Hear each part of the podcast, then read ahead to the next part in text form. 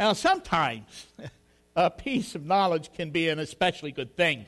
Uh, in the early days of motor cars and motorcycles, and I'm not early, uh, old enough to really remember this myself, I just barely kind of maybe remember a little bit about it. Certainly have heard people talk, but in those early days, a gas gauge was an unheard of convenience. So motorists had to make do with uh, a little lever placed somewhere strategically in the vehicle, uh, which when turned, when you flipped that lever, it gave you a reserve amount of fuel. Sometimes it did that by switching to another tank, and sometimes it simply lowered the intake level on the existing tank. But however it worked, the idea was to give you enough fuel that you hoped would make it to the you would make it to the next station.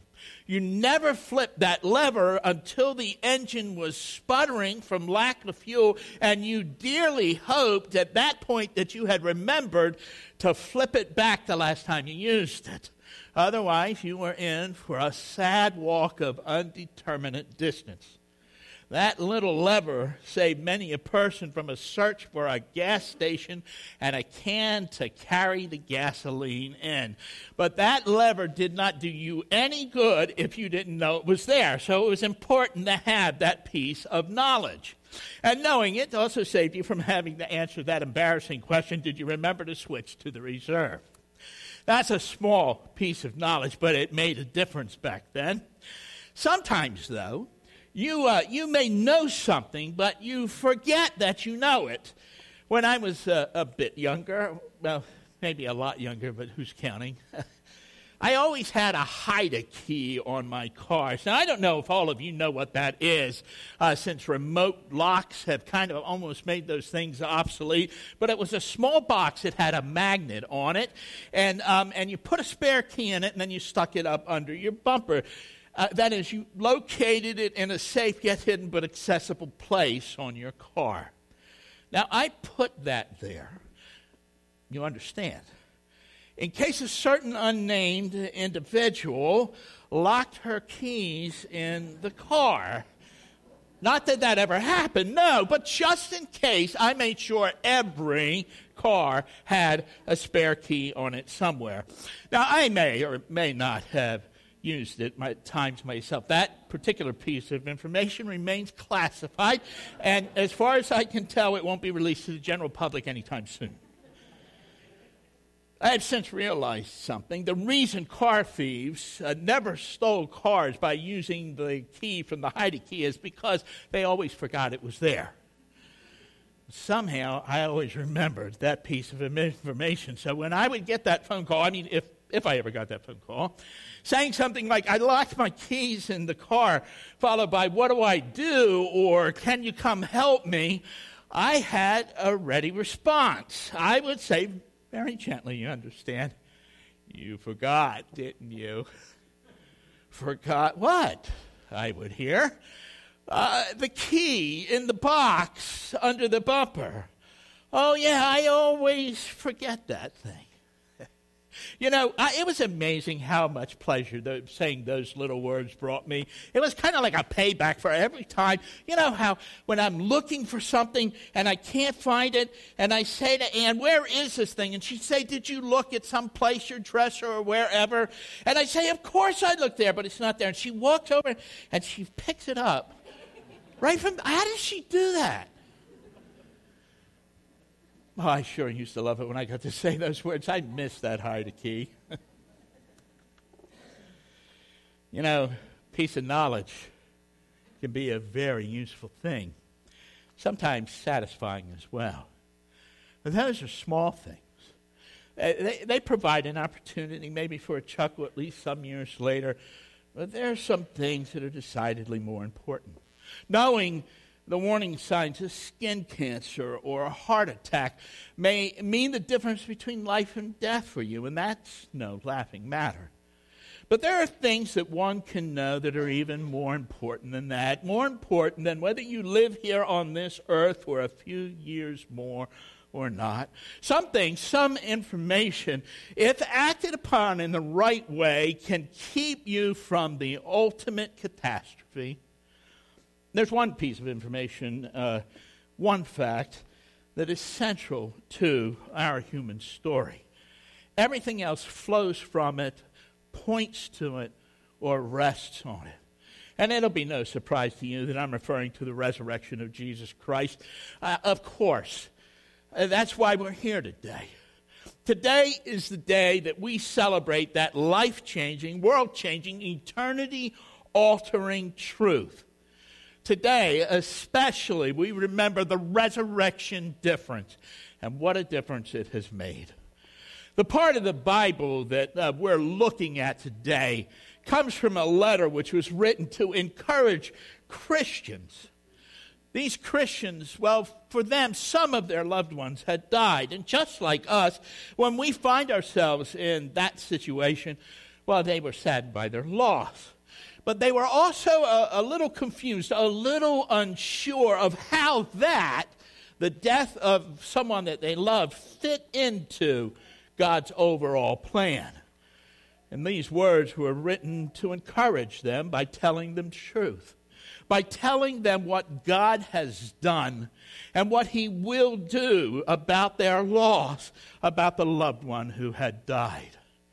Uh, these words have been an encouragement to believers ever since. The text that I'm talking about comes from 1 Thessalonians chapter 4, beginning in verse er, 13 and ending in verse 18. And it's that ending verse where we're going to start this morning. And, and this is what it says there. Therefore, encourage one another with these words. You see, at times of loss, when a believer has passed on, these words bring great comfort to those who are left behind. Now, we haven't gotten to those words yet, but we will in a moment. At, at that time of loss, though, those words bring great comfort. You probably heard them spoken at some of the funerals that you've been to. But I'm going to tell you something. Those words of encouragement, um, that encouragement isn't just for times like that. It's not limited to such times. It is a truth, really, for all times. And knowing that truth, more than that, welcoming that truth into your heart changes the way you see everything. There are words that are meant to encouragement. And the encouragement comes from this central truth about our faith. Uh, and that's seen in the beginning of verse 14, which tells us what that is. For we believe that Jesus died and rose again. That fact changes everything. It is the resurrection difference. Many people have died. Only one has been raised. Only one has been resurrected. Now, I, I know, I know what some of you are thinking right now. Uh, you maybe are a bit confused. You're asking yourself, but didn't, uh, didn't some people, you know, die in the Bible and, and then they were brought back to life? And if you're thinking that, you're right, but they were, they were indeed brought back to life, but it was this kind of life they were brought back to. This kind of life always runs out again.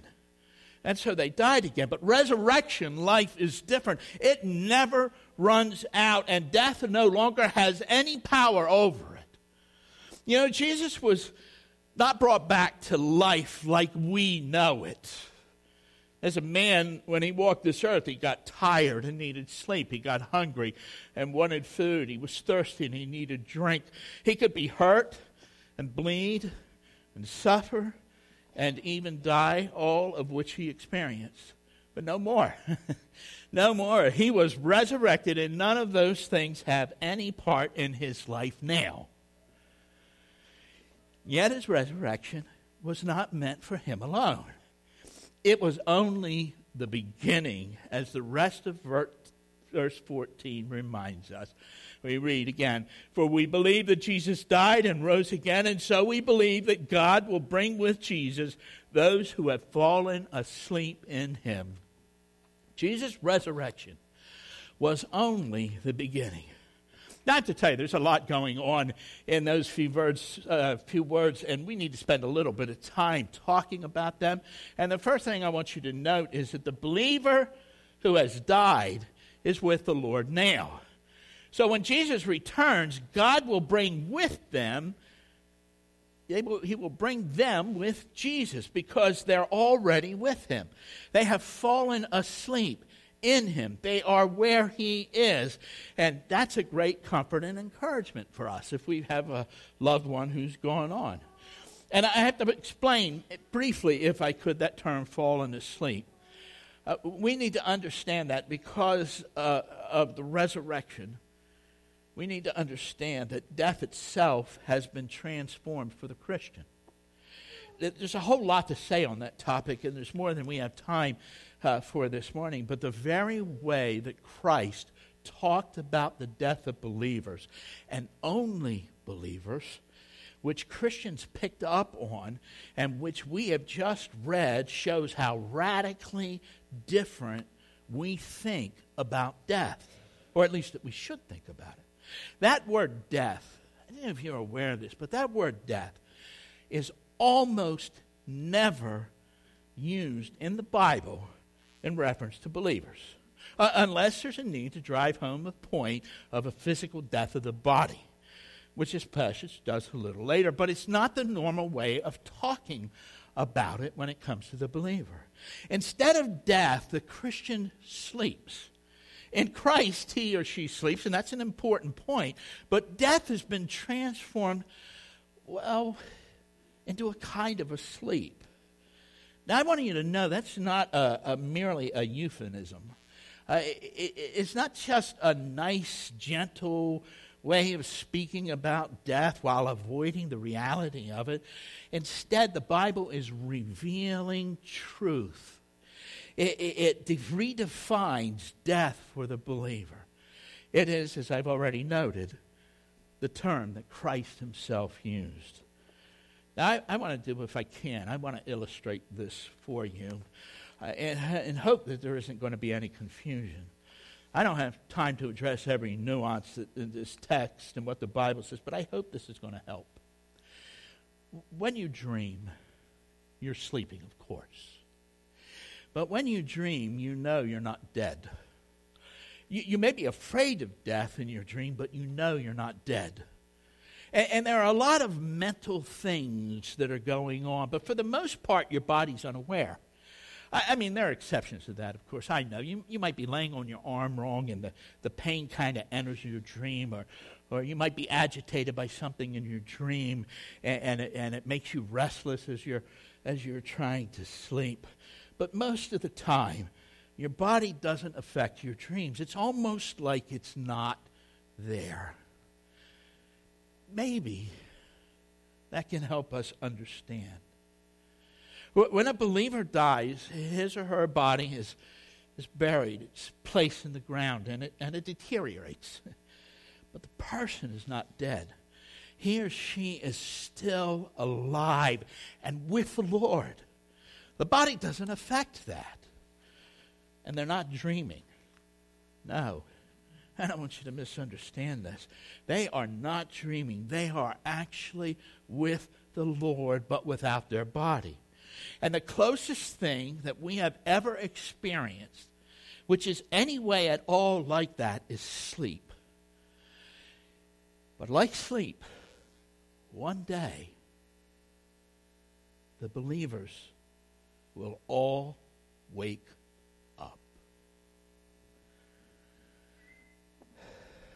And yet, then, instead of everything fading away in the, like it does in those waking hours when you wake from a dream, it'll all become more real than anything we have ever known yet. The resurrection has changed everything. Death has been transformed. Even our grief is different Verse 13 says, Brothers and sisters, we do not want you to be uninformed about those who sleep in death, so that you will not grieve like the rest of mankind who have no hope. We sorrow when a loved one passes, but not like the world does. We have hope. We know that death does not have the last word. Our God does. In 2010, my mom died. She'd been gone now almost eight years. Is that if I tell you that I miss her? A lot. My wife just this week uh, commented on that. She said how much she missed my mom, too.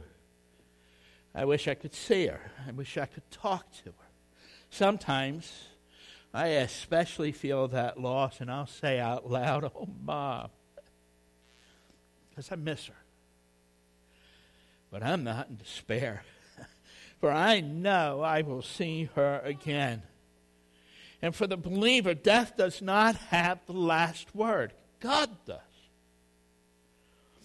Jesus Christ has been raised from the dead. And those who have fallen asleep in him are with him now. And death itself has been transformed for us. Even our grief has changed. But it doesn't stop there. The verses which follow reveal what that resurrection will mean one day in the future. This passage we're looking at is the fullest description of the return of Jesus Christ in the entire New Testament. What I want to do with it right now is simply read it for you with just a couple of comments along the way, beginning in verse 15. According to the Lord's word, we tell you that we who are still alive, who are left at the coming of the Lord, will certainly not precede those who have fallen asleep. So there will be believers who are alive when Jesus returns. And this passage tells us about them as well as those who have already gone on. We continue reading in verse 16 For the Lord himself will come down from heaven with a loud command, with the voice of an archangel, with the trumpet call of God, and the dead in uh, Christ will rise first. And so when Jesus comes back, he brings back the believers with him that sleep in him, and he raises their body from the dead. So there's this kind of vivid picture of these, uh, these souls that are with the Lord coming back with him, and their body raising from the grave and then meeting together like the old friends that they are. And then the text goes on to say, after that, we who are still alive and are left will be caught up together with them in the clouds to meet the Lord in the air, and so we will be with the Lord forever. So those who are alive, together with those who have been raised, will together meet Jesus in the air. And the best part of that, and I don't want you to miss this, is that last statement that we read. And so we will be with the Lord forever. We will be with the Lord forever. Oh, how glad I will be when that day comes. To be with Jesus, well, it's better by far. But that's not all. We will be with him. You, if you're a believer, and me, we will be with him. And all of our loved ones who know the Lord, who have gone on before us, we will be together with the Lord. There is a day coming where there are no more goodbyes. There is a day coming better than the best day you have ever known. There is a day coming when life, like you have never known it yet, will course through your bodies like the joy of a thousand sunrises. That's what the resurrection means for the believer. The return of Jesus Christ has changed everything for us. The resurrection of his, Jesus Christ has changed everything for us. And that's why we're here today. And that's why we're here every Sunday. We're here to celebrate that. There are two more really important things that um, I need to say before we can bring our time together to a close this morning. I, I need to make clear um, two differences which the passage we have read makes. And the first difference which the text makes is seen in how it refers to the death of Jesus. When referring to the death of believers, um, the term most often used, as we've noted, is that they've slept. That's not said of Christ. He, it's not said that he slept. No, he died. He, he bore the brunt of death himself so we didn't have to. He died.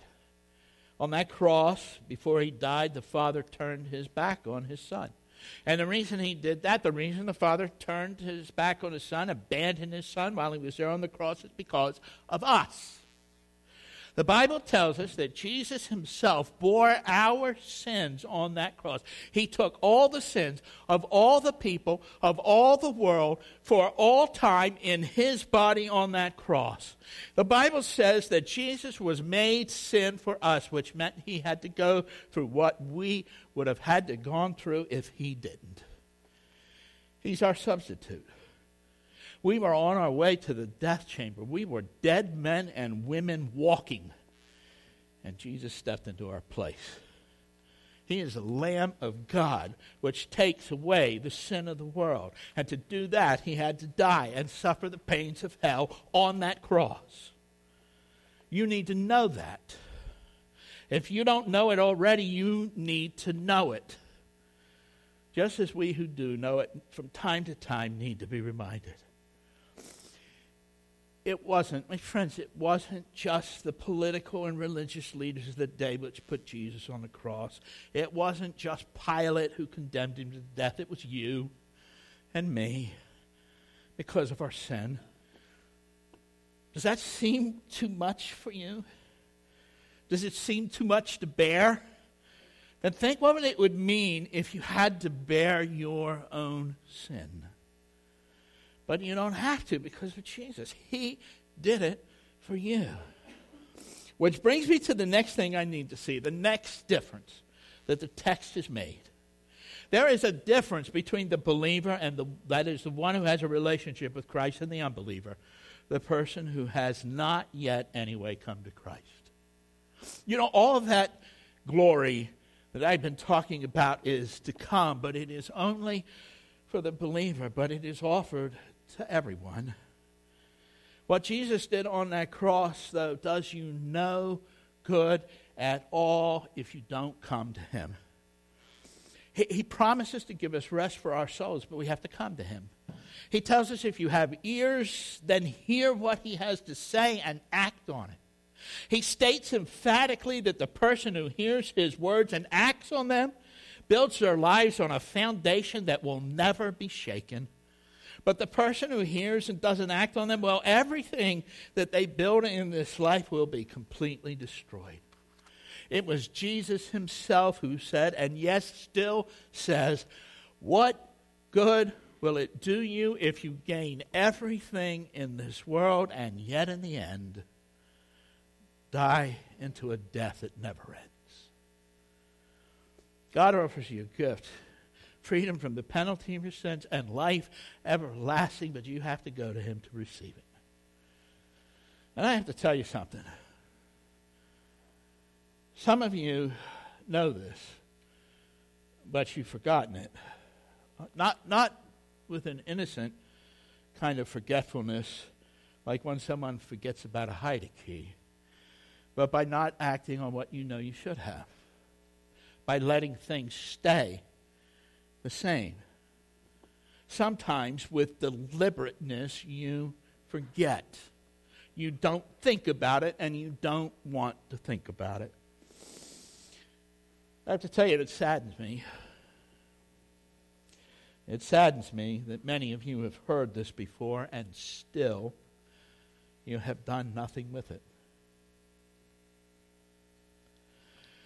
Some of you, I know, some of you are sitting there right now saying to yourselves, well, here it is. I knew it was coming, that appeal to come to Jesus. Of course it comes. What else can we do? If we're to be faithful to our Lord, what else can we do? We know the truth.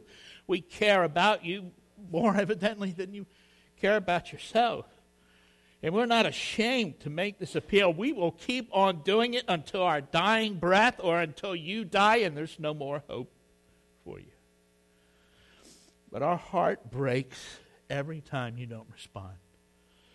That believing person that you know, you know, the one who loves you, who prays for you, who tells you the truth, who has to so many times bite his or her tongue so they won't say too much and drive you away, that person, that person would die for you if that would make a difference and bring you to Christ.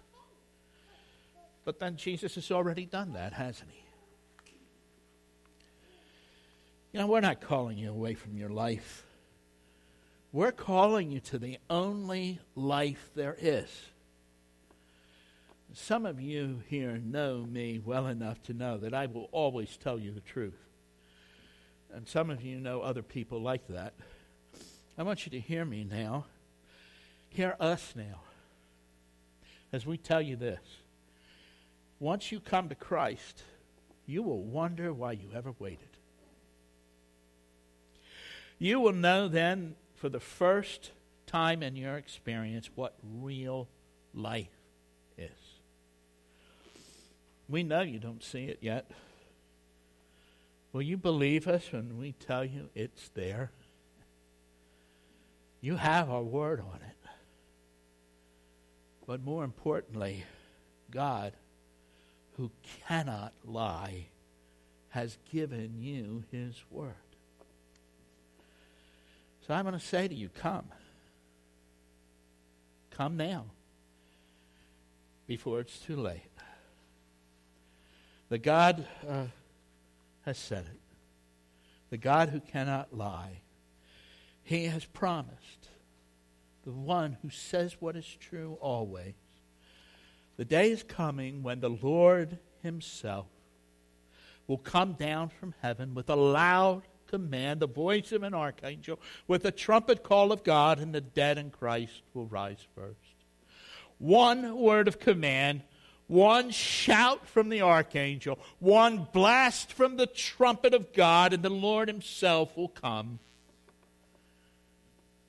And the question for you is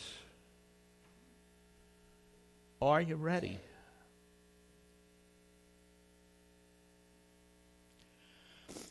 If you're not ready then, it's too late.